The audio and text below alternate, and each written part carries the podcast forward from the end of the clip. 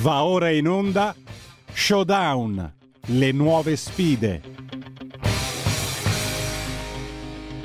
E intanto abbiamo ascoltato velocissimamente 16 marzo 1935 nasce a Madrid la cantante lirica Teresa Berganza, soprano mezzo soprano che abbiamo sentito interpretare qui la celeberrima Havanese, l'aria della Carmen di Bizet. Eh, detto questo, a beneficio di chi ci ascolta, mm, diamo subito la linea ad Antonio Zennaro, come tutti i mercoledì dalle 9 alle 9.30, showdown, le nuove sfide in diretta dalla Camera dei Deputati, l'approfondimento dell'attività legislativa e delle proposte di legge. Buongiorno Antonio, a te la linea a Roma. È il mitico bello della diretta, come diceva Gianni Mina in questo caso la diretta corroborata da Skype eh, ci ha lasciato muti, muti come dei pesci. Abbiamo sentito prima i gorgheggi della lirica, vediamo di sentire anche le parole. I, intanto Giulio sentiamo se Antonio Zennaro se Alex Bazzaro ci sente e del suo ospite Alex Bazzaro che dovrebbe essere ecco, già in collegamento con noi. Adesso recuperiamo anche il conduttore, eh, onorevole Bazzaro non si preoccupi, adesso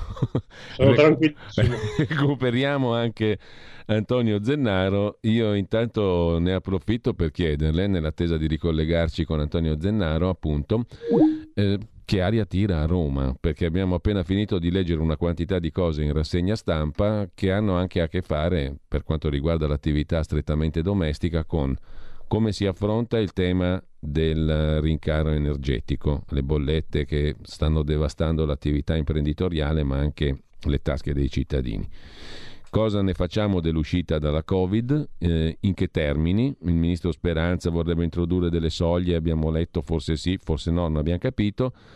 E però vedo ricomparire anche Antonio Zennaro, al quale cedo subito la parola e la linea. Fatte salve le due questioncelle che le ho buttato un po' là, uh, onorevole Bazzaro.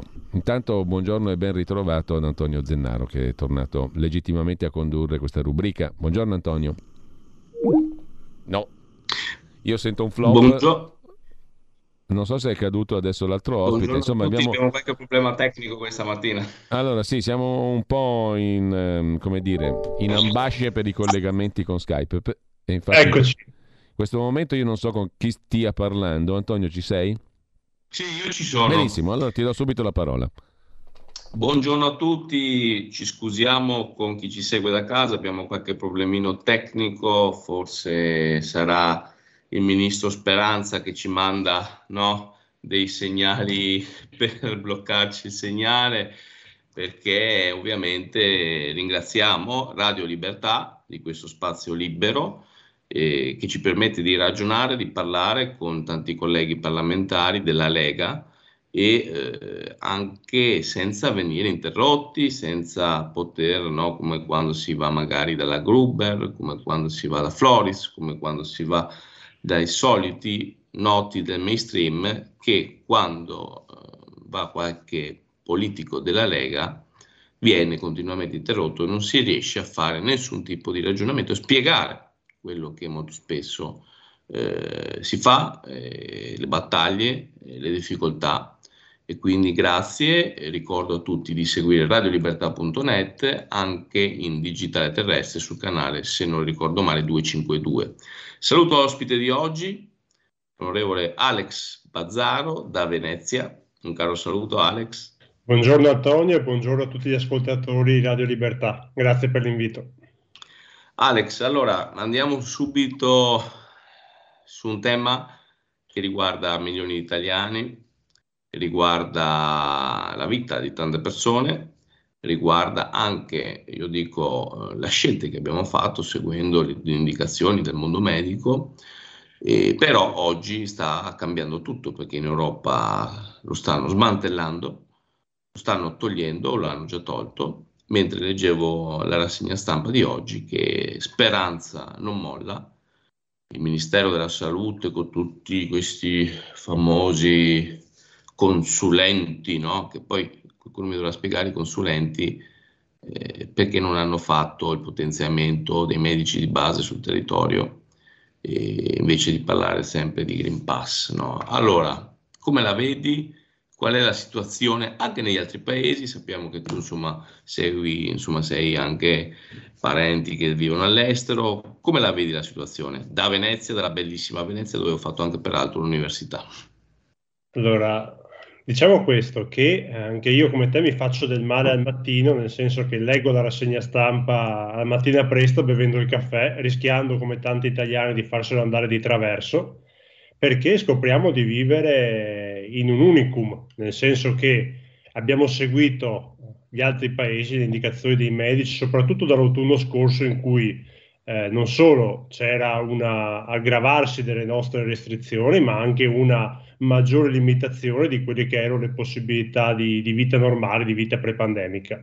Oggi scopriamo che nel resto d'Europa, esempi concreti per non parlare a Vanvera, eh, in Inghilterra via addirittura l'obbligo per i sanitari, quindi non c'è più nemmeno l'obbligo di vaccinazione per i sanitari. La Francia torna a, una, a misure restrittive pari allo zero. Ricordo che noi abbiamo seguito quello che per me è sempre stato, come per altri colleghi, una forte criticità, cioè il Green Pass, proprio sul modello francese si diceva la Francia lo sta facendo, seguiamo quel modello. Loro avevano un Green Pass meno eh, impattante del nostro e anche loro sono, stanno procedendo la, verso la sua completa eliminazione. Io ricordo che il 23 febbraio scorso, che qui per dare qualche numero e qualche dato, eh, il Presidente del Consiglio Mario Draghi aveva parlato chiaramente di una roadmap, cioè di una eh, un cal- calendarizzazione di quelle che devono essere l'eliminazione delle restrizioni da lì a pochi giorni. Oggi, se non erro, è il 16 marzo, è quasi passato un mese il 31 marzo, dulcis in fondo, finisce lo stato di emergenza. È già stato detto che non verrà prorogato e il Green Pass, e quindi limitazioni, obblighi e similari, erano legate a doppio filo lo stato di emergenza, quindi la richiesta della Lega che è arrivata da Matteo Salvini, dei nostri governatori, ho sentito eh, ieri pomeriggio un'intervista del governatore del Veneto Luca Zaia che lo spiegava chiaramente, serve la responsabilità dei cittadini evitando eh, diciamo, comportamenti che possono mettere a rischio la propria salute, ma bisogna cominciare a convivere con quella che ormai è una situazione a livello pandemico sotto controllo, ma anche a livello medico, sempre dati 5% delle terapie intensive in Italia occupate. Bene, significa che anche laddove vi siano molti casi, fortunatamente, fortunatamente, non sono impattanti per il nostro sistema ospedaliero e quindi si può ripartire. La domanda è, siccome ci sono ancora un paio di milioni di italiani che non possono prendere un autobus, non possono andare al ristorante, ma soprattutto non possono lavorare, su cosa stai lucubrando Speranza? Cioè, cosa sta valutando assieme a Silleri e Costa, che io mi sento già molto più tranquillo quando sento questo trittico che lavora per la mia libertà? Eh, vorrei capire, e battute a parte, siccome c'è gente che in questo momento non può andare a lavorare, perché con l'obbligo vaccinale, ad esempio per gli over 50, non può andare a lavorare, ogni giorno in cui procrastiniamo, per noi magari è un giorno di battaglia politica, ma c'è gente che fatica a portare il pane a casa e quelli, a quelli veramente vorremmo dare una risposta in tempi certi. Alex, allora, le persone oggi in tutto il mondo, insomma almeno in Occidente, eh, scelgono di andare in vacanza, no? No, perché sai, eh, noi siamo una delle principali attività, eh, settori di incassi il turismo, no? Tu vieni a Venezia, quindi insomma, insomma eh, eh, possiamo dire una città eh, più bella del mondo, ma anche col flusso turistico, no? Più importante. Poi abbiamo Roma, abbiamo Milano, abbiamo Firenze, insomma, no, tutta Italia, no? eh, le coste, le mare, Jesolo, le spiagge, insomma, tanti posti. Allora, lo possiamo dire che oggi eh, la gente magari eh, anche estera, ma non solo, preferisce, perché poi anche gli italiani vanno in vacanza. Eh, so che speranza ci vorrebbe stare eh, tutti in casa, no? Con lockdown stile Australia, però siamo una, ancora una democrazia eh, siamo un'economia di mercato, eh, quindi le persone che lavorano tutto l'anno, giustamente eh, chi può vuole andare in vacanza. Allora, mh, mm, questo Green Pass, questo, ma anche solo parlarne secondo me, perché anche l'aspetto di, se vogliamo, eh, ansia psicologica che loro fanno, e comunque magari quando uno va in agenzia, magari anche un americano, un inglese, un tedesco, dice scusate, vorrei andare in vacanza in Italia. Eh no, ma in Italia ci serve un'app, serve... Eh, e in Croazia, in Spagna, eh, là non c'è niente. Allora, eh, questo quanto ci danneggia? Perché poi parliamo anche di economia, perché non è che poi possiamo tutti campare il reddito di cittadinanza, no? Eh, cioè, so che Speranza è un amante venendo da un partito di, no, che, una lunga storia del Partito Comunista, e quindi loro insomma, gli piace che lo Stato entri, ti entri in casa e ti dica cosa fare, noi siamo invece di un'altra opinione. Però qual è il danno? Cioè tu a Venezia, parlando anche con gli operatori, sei anche consigliere comunale a Venezia, amministratore, cioè qual è la situazione? Dal mondo produttivo, dal, dal, dalle attività, dalle botteghe, cioè, cosa pensa la gente? Sì, Antonio, qui il tema è proprio ormai che siamo arrivati a una specie di follia. Perché tu te lo ricordi? Perché è stato creato il Green Pass proprio per favorire il turismo, e cioè si diceva con un tampone permettiamo ai turisti europei, permettiamo ai turisti europei di viaggiare sicuri riapriamo tutto, torniamo a vivere. Questo era il Green Pass prima che ci mettesse le mani Macron e poi in salsa italiana, Speranza e, e affini. Il paradosso è che io sono andato a rivedermi cosa di cosa discutevo un anno fa, quando non c'erano gli obblighi, i vaccini erano appena arrivati, e io discutevo di come tutelare l'Italia, anche magari grazie al Green Pass, sempre un paradosso detto da me in questo momento, perché c'erano i paesi europei che facevano i cosiddetti corridoi turistici, e cioè saltavano l'Italia dicendo che eravamo brutti, appestati, pieni di, di morti per le strade, e paesi come Germania, Austria e similari facevano dei corridoi europei turistici verso le coste dell'Alto Adriatico Croazia, Slovenia, Montenegro e similari. Cosa succede? Questa, questo era un anno fa, a un anno di distanza con tutte le misure adottate, noi oggi abbiamo due problemi. Io parlo da uh, veneziano che vive la città, una città che faceva 22 milioni di turisti pre-pandemia, questi erano i dati della pre-pandemia. E dov'è che li faceva? Con turisti asiatici, Giappone e Cina, che oggi sono totalmente esclusi dal, dal mercato turistico, con i turisti russi, non per quantità, ma per qualità del turismo che arrivava, quindi un turismo di lusso che spendeva molto e oggi per ovvie motivazioni, evidenti motivazioni, non ci siamo, e in più con una parte di turismo straniero che comprendeva all'incirca il 35%. Ed è la prima fase, cioè abbiamo questo 35% di persone che doveva venire in Italia, ma come dici tu, quando vanno in un'agenzia viaggi, quando il, il loro ente del turismo spiega che l'Italia ha uno ancora misure iper restrittive per i suoi stessi cittadini, se io fossi un turista comincerei a dirmi ma se questi ancora rinchiudono in casa um, 5 milioni di persone perché hanno paura evidentemente salto quella meta e nel Mediterraneo trovo altro. E poi ci sono i turisti italiani. Oggi una persona non vaccinata si parla detto, di milioni di persone ancora perché solo il 90% della popolazione è vaccinata o ha avuto il covid e quindi ha un pass temporaneo di guarigione quelle persone se devono scegliere tra restrizioni italiane e passare il confine, penso alla Croazia, alla Slovenia, alla Svizzera, alla Francia, che in questo momento rispetto a noi si va in Croazia con un tampone e si può fare la qualunque cosa, come era a novembre, come era a ottobre in Italia, rispetto a noi perché dovrebbero scegliere questa meta? E siccome, chiudo, va, le vacanze si prenotano solitamente quando uno ha un minimo di, di, di organizzazione del proprio calendario di lavoro qualche mese prima nostra stagione turistica, già vessata da due anni di chiusure, zone, pandemie, problematiche, come può vivere senza poter organizzare il proprio calendario se non sa nemmeno se può accettare o meno una persona? Perché oggi leggevo stamattina il Corriere, quando Speranza dice sì, però se poi ci fosse una qualsivoglia modifica dei dati, di nuovo chiudiamo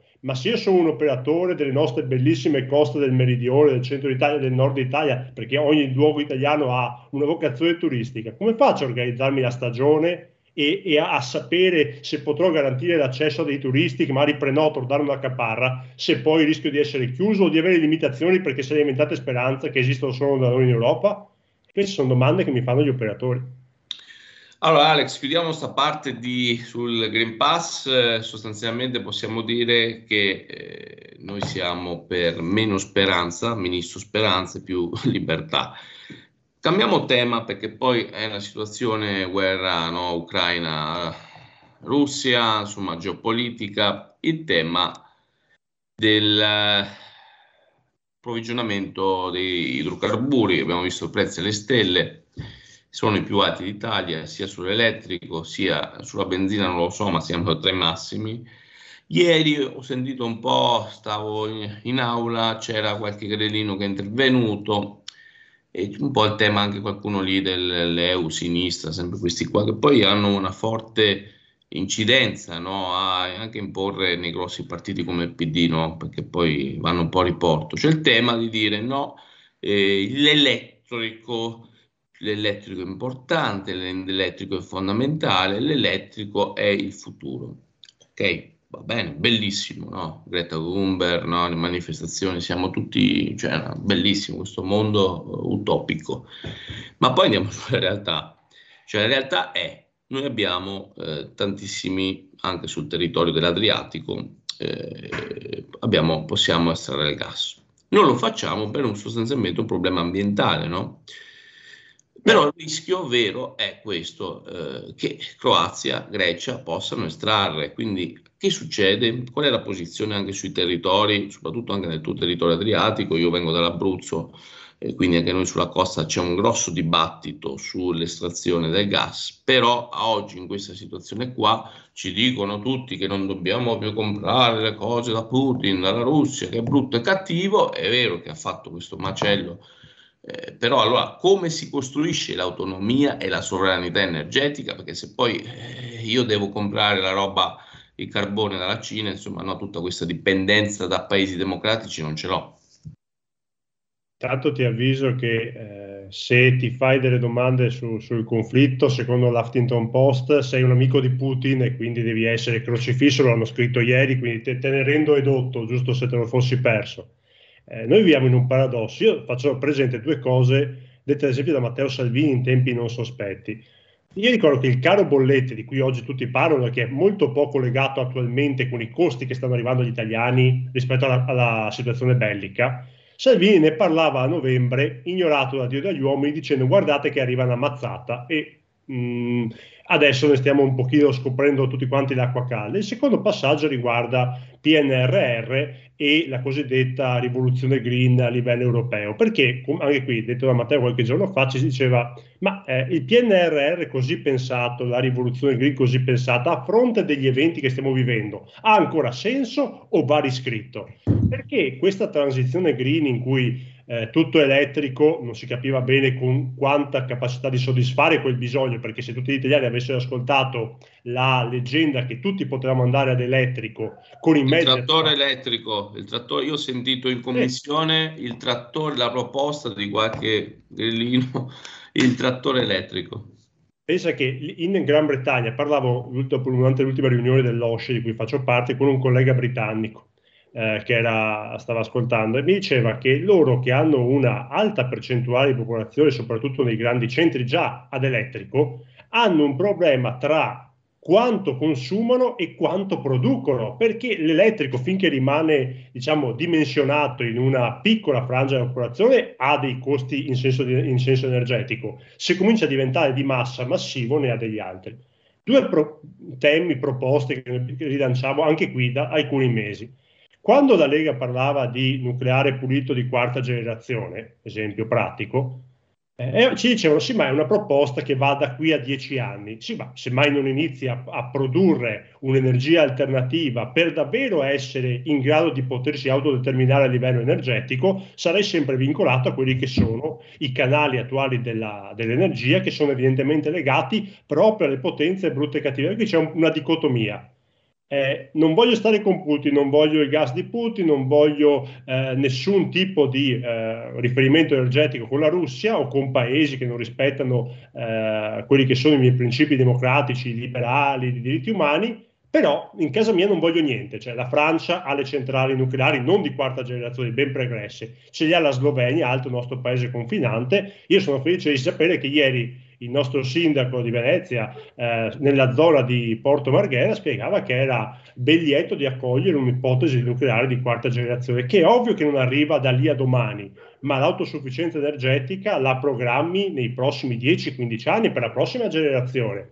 E su questo invece continuo a sentire che l'idea è abbassiamo il riscaldamento di casa, cioè secondo alcuni geni che leggo intanto, ma non, non sto parlando del cittadino che fa la battuta, sto parlando di giornalisti, di politici, dico combattiamo Putin stando al freddo in casa tua o con magari speranza che viene anche a controllarti quanto è alzato e abbassato il riscaldamento. Ecco, io non credo che queste siano politiche energetiche e penso che bisogna fare una scelta perché se il nucleare di quarta generazione garantisce nei prossimi 20-30 anni per le future generazioni che l'Italia sia più indipendente, più libera anche di fare scelte, le famose scelte geopolitiche che tanto vorremmo fare in questi giorni secondo taluni, eh, le fai solamente se ti prendi dei rischi e dei sacrifici, perché la botte piena della moglie ubriaca non c'è, chiudo, quando andiamo in Europa oggi a parlare, non so se avete sentito che Greta Thunberg non, non la chiamano più, non la sentiamo più perché oggi parlare di green, parlare di dismissione delle attuali fonti energetiche significa praticamente eh, venire presi per pazzi perché facciamo fatica a sopravvivere con le attuali. Quindi evidentemente il mondo non, voleva la guerra, parlava di conflitto, ma non si è reso conto che anche i conflitti hanno dei costi. Allora, sono arrivate un po' di domande in redazione. Allora, ad esempio, il ministro Speranza che santo protettore ha? Eh, eh, eh, ma di fatto, secondo me, lui, dico la mia opinione personale, lui esprime sostanzialmente una cultura che è radicata nel paese. Ricordiamoci sempre che il partito comunista più grande d'Italia era, ed Europa era in Italia. È la logica di gestire la vita del singolo. E, e quindi trova nella burocrazia, nelle multi, nuove multinazionali anche del tech, del controllo insomma, sociale, c'è tutta quella filosofia in cui noi ci dobbiamo unire alla Cina, no? alla globalizzazione. Quindi secondo me, adesso non so anche tu che opinione ti sei fatta, al di là dell'aspetto che può essere anche un aspetto psicologico no? del, del, soggetto, nel suo libro, insomma ci sono tanti... Eh, però non è solo lui, secondo me, perché sennò c'è tutto un sistema che vuole gestire la vita degli italiani, degli europei, degli occidentali. Adesso vado controcorrente, Antonio. E ti dico addirittura ogni tanto a me sembra che sia l'utile capo espiatorio di tutti gli altri, perché adesso senza cattiveria, siccome è un mio concittadino, posso permettere, peraltro abbiamo un incontro pubblico fra un paio di giorni. Quando il ministro Brunetta godeva con i tamponi nel naso, simulando il ditino che ti si infilava su per la narice a mo' di tampone, eh, Speranza magari viene attaccato, io giustamente lo attacco tutti i giorni perché non, eh, continua con una, delle scelte, a mio avviso, sbagliate di durezza e di chiusure. Però eh, ricordiamo che ci sono altri ministeri che evidentemente su Speranza fanno gioco di sponda. E poi c'è un passaggio, io ho avuto il piacere, cioè nel senso non il piacere, ma sono riuscito ad acquistare il suo libro, ad averlo e leggerlo. La sua visione lì del mondo, che come dici tu, non è una visione momentanea, è una visione strutturale di lungo periodo, cioè come speranza è una parte degli italiani, perché non è che ci siano le piazze di milioni, di 10 milioni di cittadini che chiedono le sue dimissioni, una parte degli italiani vede la propria vita, cioè con un governo che può dirti guarda adesso con l'app ti abbassiamo il riscaldamento, guarda adesso con l'app ti togliamo la possibilità di andare al ristorante e similari. Però evidentemente Speranza rappresenta una parte del mondo che a me a te pare qualcosa di sconvolgente, ma che non trova sconvolgente che qualcuno magari possa abbassarmi a 18 gradi di riscaldamento perché eh, Putin ha attaccato l'Ucraina. Cioè, mh, mm, dobbiamo sempre capire che c'è una parte di paese, come dicevi giustamente tu, che non vede in questa azione eh, molto forte del governo nella vita quotidiana delle persone qualcosa di sbagliato. E poi ricordiamo che Speranza ha una linea politica, la via eh, social- che, in cui spiegava nel libro che il socialismo poteva diciamo, trarre una nuova linfa dalla condizione pandemica. Io dico sempre la via pandemica del socialismo reale di speranza, e lui quello l'ha scritto, poi l'ha ritirato di queste spugne, ma lì siamo. Eh. Alex, abbiamo una telefonata in linea, Prego. sentiamo se, se ci aprite dalla redazione la telefonata. Prego, dalla campagna. Sì, buongiorno, io sono Gennaro, rappresento due associazioni, guardi la Aslim Italy e la Aleolus. Noi siamo molto impegnati nel sociale quello state discutendo della mala burocrazia ecco, in Italia che purtroppo sta facendo molti danni, ci crea solo problemi e diciamo, eh, la semplificazione amministrativa è rimasta una chimera. Insomma. Quindi noi volevo solo presentare queste due associazioni e dire l'Aslim Italy è l'associazione Liberi Imprenditori Italiani e la Aleolus opera nel settore sanitario a favore di persone diciamo, che hanno problemi patologici anche gravi. Noi stiamo combattendo strenuamente ogni giorno contro la burocrazia a tutti i livelli che mortifica proprio noi cittadini, ci avvilisce, diciamo, e sono delle situazioni veramente, infatti il discorso coronavirus è stato gestito veramente in modo pessimo dalle strutture sanitarie pubbliche. Insomma. Ecco, volevo dire questo e dire che noi speriamo in un um, miglioramento ecco, della, delle condizioni di vita nella nostra nazione a tutti i livelli, quanto prima, insomma, in una... Ehm, come... Gennaro, grazie, grazie davvero dello spunto. E il tema burocrazia si collega un po' a tutto, no? imprese, sanità, eh, anche amministrazione, se ci dai anche un po' una piccola pillola perché fra poco dobbiamo chiudere il collegamento. Su Venezia, ho visto il patto, il patto per il futuro di Venezia, come vi state muovendo? Città che continua a trarre interesse e guarda al domani. Noi abbiamo oggi, in questo anno, noi festeggiamo i 1600 anni di storia veneziana, quindi con tutta una serie di eventi, di eh, di ricordo, ma non solamente legate al passato, ma legate al futuro, la capitale mondiale. Sapete tutti quanti che Venezia ha il problema dell'acqua, che è vita da una parte e problematica dall'altra, e su questa base la candidatura di Venezia come eh, città mondiale ha della sostenibilità e quindi un grande centro per lo studio di quello che sono i fenomeni dell'innalzamento delle maree. Per noi veneziani è, è, un punto di interesse, di studio, di lavoro, ma anche di sviluppo di una nuova idea di città da qui ai prossimi 30-50, perché vogliamo festeggiarne altri 1600 di anni. E quindi con questa speranza, in questo nostro anniversario, cerchiamo di mettere a punto, battute a parte, io credo che anche qui è un'eccellenza italiana, un qualcosa di unico eh, perché non siamo noi a rappresentare l'Italia, l'Europa nel mondo sul tema dell'innalzamento dei mari e quindi delle crisi che alcune determinate eh, zone geografiche vivono per questo innalzamento. Come città ci stiamo proponendo di essere, su questo sono estremamente contento perché non sottovalutiamo il problema ambientale, crediamo solamente che le risposte di taluni siano sbagliate. Alex, grazie davvero, ringraziamo la libertà, oh, rimando la, il collegamento a Giulio, sei in redazione. Grazie a tutti, ci vediamo mercoledì prossimo. Avete ascoltato Showdown, le nuove sfide